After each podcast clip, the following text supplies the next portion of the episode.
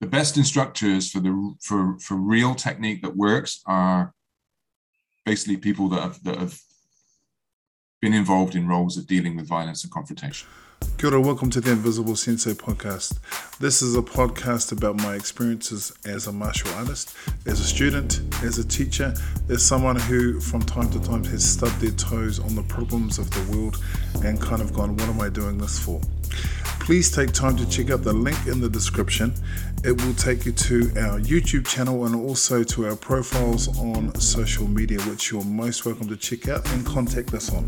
We also have a wonderful merch shop where you can grab cups and a couple of other things if you're wanting to support the podcast, or if you're wanting to support it more directly, we have a link that you can do that also. Either way, enjoy the podcast. Thanks so much for tuning in and keep training, keep smiling, keep enjoying, and most importantly, keep developing. But those people often don't have the best character. So when you want to learn about character building and, and sort of being a good person in society, that tends to come from people who have who have done a, a very good job of avoiding violent confrontation throughout their lives. Mm. So both people, both types have studied martial arts for a long time, but you tend to get, you know, the types that are very good at avoiding violent confrontation and those who, frankly, have in some way have gone to seek it out in order to test themselves or in order to, you know, to, to, to be involved in violence, right? And they're two very different animals. Mm. And very rarely do you meet someone that yeah. does both. Yeah. But that's why it comes back to the point I made earlier about you know for every every person that you look to as a sensei, someone that's ahead of you in the path, you need to understand that you're going to get some things from them, and they're going to in some ways they're not going to give you everything that you you think you want, right? So. Something which came to mind while you were speaking about that was the Chris Wilson's, I believe, interview with Sensei Doug Perry.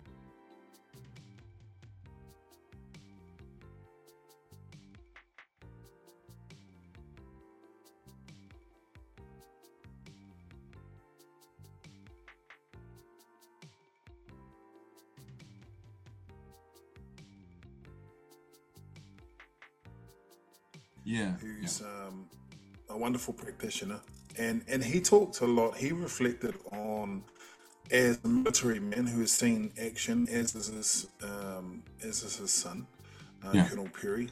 Yeah, there on the island as we speak. Um, he said the juxtaposition is that he, whilst he loves combat, he hates war. Yeah. And it seems to some people, I suppose, that would seem sort of a weird kind of a, a, concept. And if you do get an opportunity to check that out, by the way, um, do go and look at uh, Sensei Doug Perry's interview. I've revisited it. Yeah, that's a wonderful interview. We were, um, we were so, so, lucky to get that time with him. Oh no, he's fantastic. It was re- honestly one of those things where I was just going. I, I listen to it quite a, quite a bit um, as I train. Um, some some fantastic stuff just to not necessarily a plug, but certainly a moment of appreciation for all the work that you and Chris have done on that, and that. It's been fantastic. Um, do you think, given where karate is kind of, you know, this whole appellation that people put in front of their karate, combat karate or street karate, to me, I guess it seems like there's this focus on the violence and the, the street application. And if you're listening to this, I am holding my fingers up and doing quotations street mm. application. Um, that, that, sort of seems to, you know, there's an idea that karate can't be practical, and also that karate is really just about fighting. Um, and you've spoken quite a bit about that. With that in mind, how do you apply karate in your own life uh, how do you use it? And I'm not talking about in the dojo, and I'm not talking about in combat. How do you apply that to just, I guess, your everyday?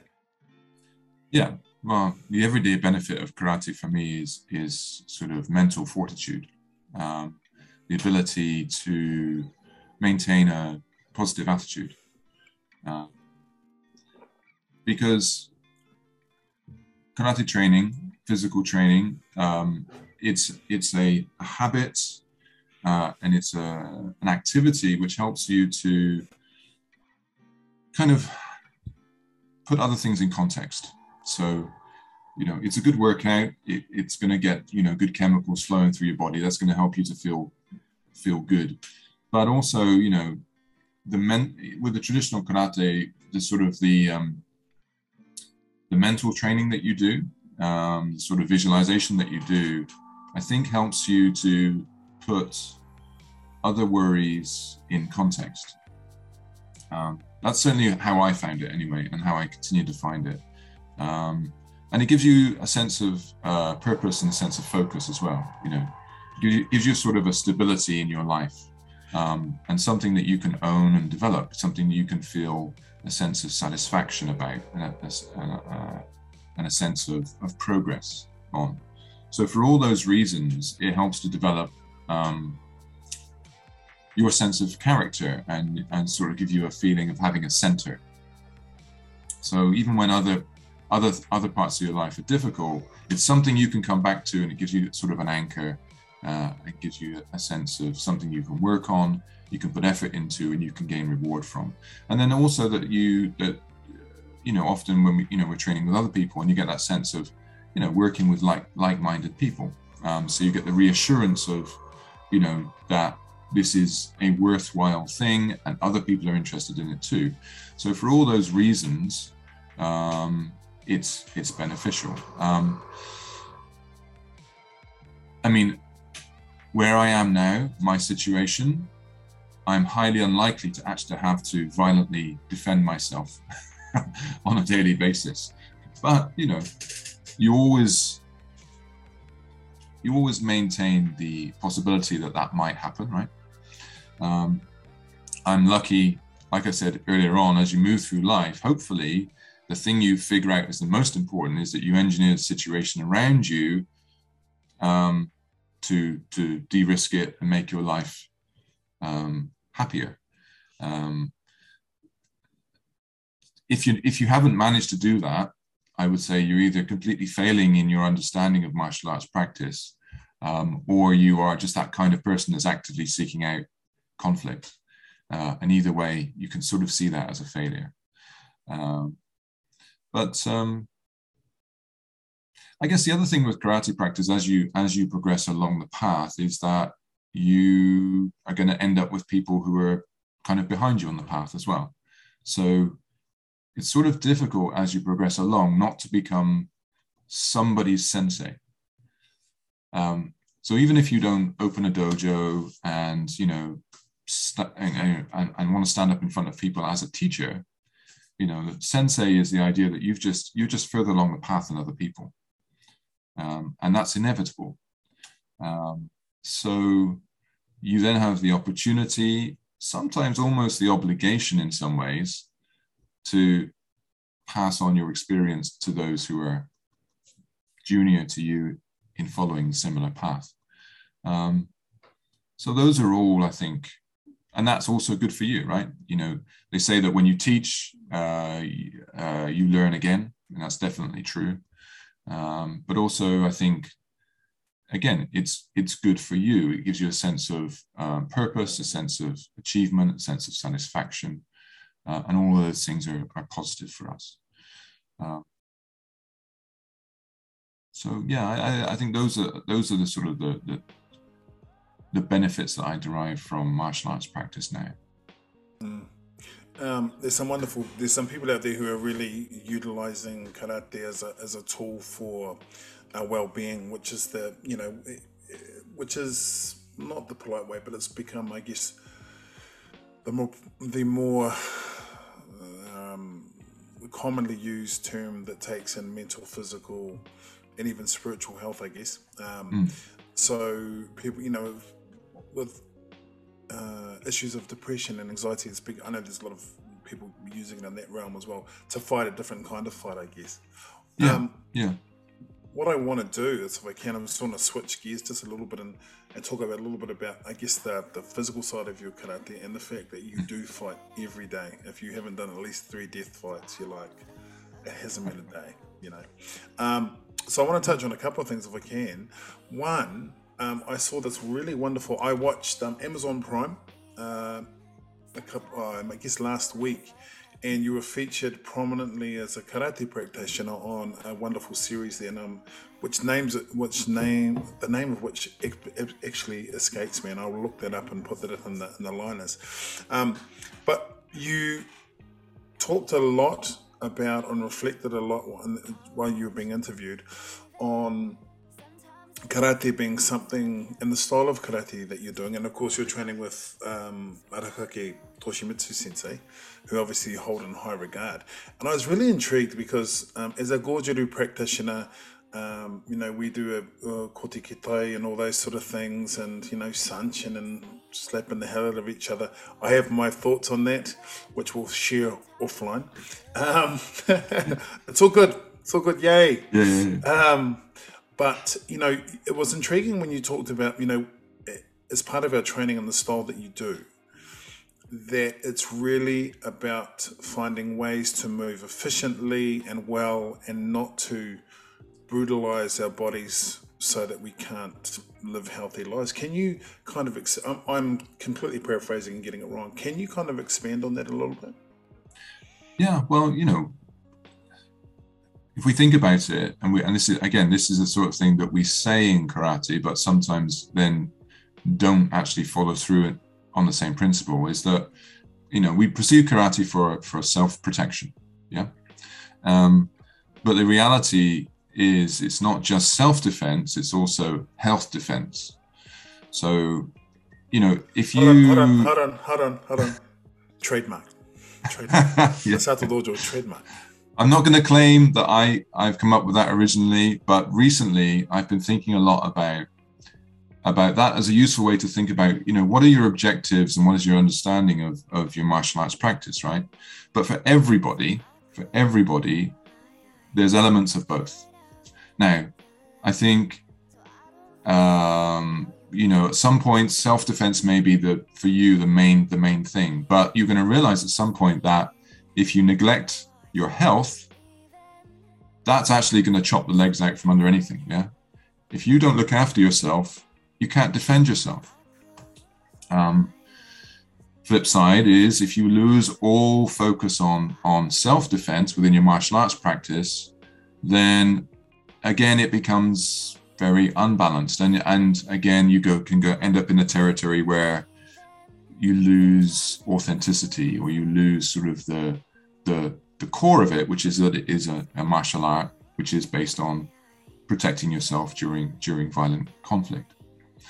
So you've got, you know, you need those both elements, right? Self-defense and, and health defense. And um, I, um, I, I think that um, in Okinawa, um, so how did Okinawa end up with such a such a rich karate and kobudo tradition? You have to ask yourself that, right? Because today it's a very, very peaceful place. Um, and peaceful places don't generate martial arts. They don't need to, right?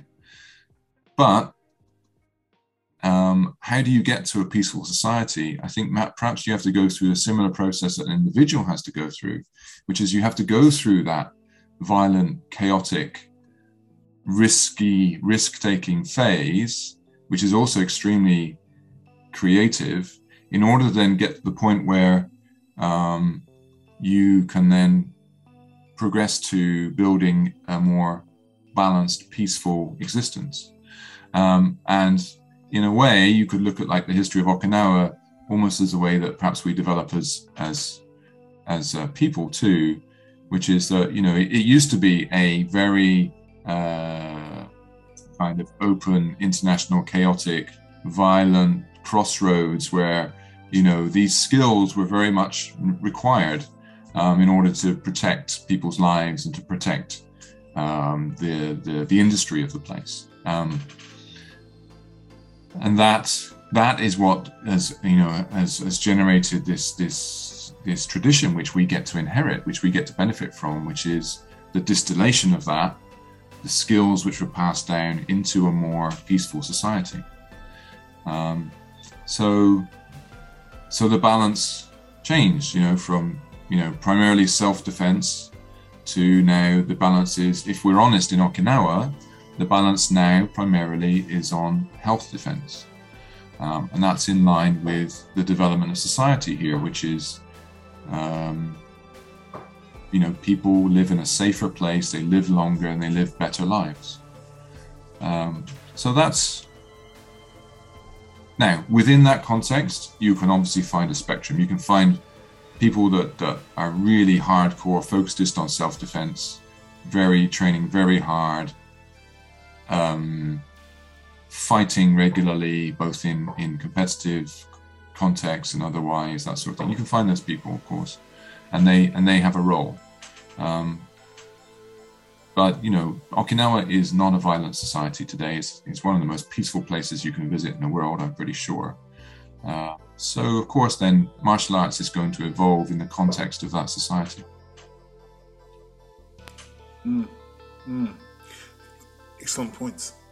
That is some real food for thought too, because I mean, as you said, why, if a place is so peaceful, why would it have need of martial arts? And yet, one of the things which is so incredible about Okinawa and, and Japan in, in general is that the a lot of the traditions, martial arts or otherwise, are so intact, are so mm. viable, and, and, and um, I guess when I think about Okinawa, you know, it's important to remember that, you know, it wasn't that long ago that it was involved in a major, it was a, a major world war. Yep. Uh, that it has had a history of conflict. The people yep. have had to grow resilience um, that a lot of the countries probably couldn't imagine. Um, you know, after I'm thinking, of course, after the Second World War, I mean, the devastation and, and the loss of life, the tragic loss of life that occurred on Okinawa. Yeah. As much as I guess someone who is not from Okinawa, I guess I, I guess I certainly have respect for, but I, I couldn't even imagine it. Um, you know, living comfortably in New Zealand. So you either grow calluses and become so hard that you become impenetrable, or you embrace life in a way that means that your citizens are going to live for a lot longer, a higher quality of life. I think that's a really inspiring thing to me about Okinawa. Is people, you know, quite routinely live to be over 100 years old. I mean, for uh, Polynesian people in New Zealand, especially amongst the males, we're very we considered elderly um, if we hit 60, if we hit 64. So we've got a bit of work to do. Um, I also think that being a Pacific island too, warmer climes uh, uh, do yeah. tend to uh, create warmer people. Dare I say it? Although we yeah, oh, no, there's, there's no no question of that. Well, I mean, the, I think you know Okinawa right now is in a in in many ways in a in a golden age, right? So Okinawans today look back to the Ryukyu Kingdom as sort of the golden age of Okinawa, right? The time when Okinawa emerged as its as its own country um, and for a time you know did did well because it was trading and it was learning from these these other cultures around it and um, and profited um, but as you say it also then had some really really hard times uh, and the second world war was without question the most devastating event in okinawan history an event which which is remains in living memory because there are people here very much still alive and well who, who literally experienced that as young people.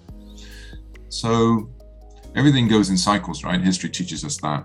And I think that while without doubt we are enjoying a golden age, right? And, and in fact, around the world, right, we're enjoying a golden age. It's, the, the world is a more peaceful place now than it's ever been.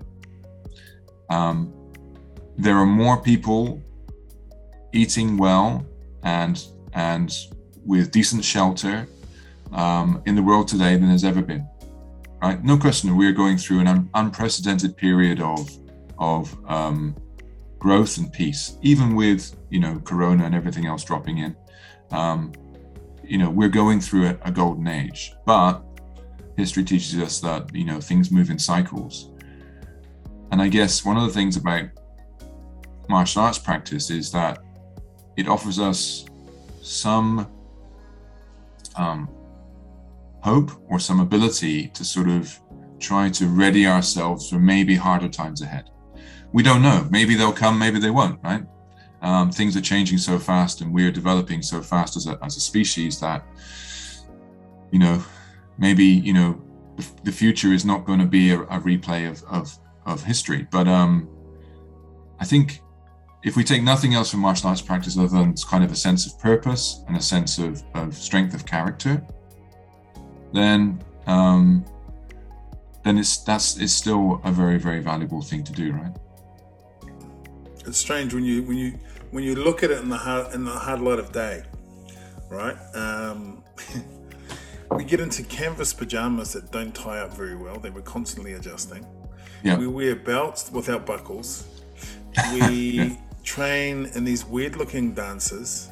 We learn all these skills, you know, for, I mean, for one of a better word, to, to injure, to incapacitate, in the worst case scenario, take life. And yet we don't ever want to be able to use some of those things. I, when I watch a lot of documentaries on Okinawa and, and senior martial artists in general, not just on Okinawa, they talk about if you get through, if you live a life where you've never had to utilize your skill, you've actually understood the point. And I think it is hard, especially given the last Olympics, um, where there was, of course, that you know infamous bout in which the gentleman who got knocked out was the Yeah. one who who won the uh, gold medal. Now Yeah. that's a whole nother that's a whole nother issue, as as you well know. But I think the thing which was difficult for me personally, and I sort of took was a little bit of a difficult issue to swallow was that karate got onto an international stage, and I think for for Joe public they didn't realize they didn't really realize what they were seeing, and they didn't really realize the breadth of what karate actually is. So in some ways it was really really cool, in other ways it was really really difficult. I mean, you were on ground literal ground zero um, with Okinawa winning, you know, a great number of um, medaling, a great a great number of times in that. Um, whether or not karate gets into the Olympics again, I think it was a fitting that so many Okinawans did so well. But um, what are your yeah. what's what was your general impressions, man? And I know I'm not asking you to be contentious. I'm not asking. I'm not trying to put you in the hot seat, but here we are. Here we are. Well, I mean,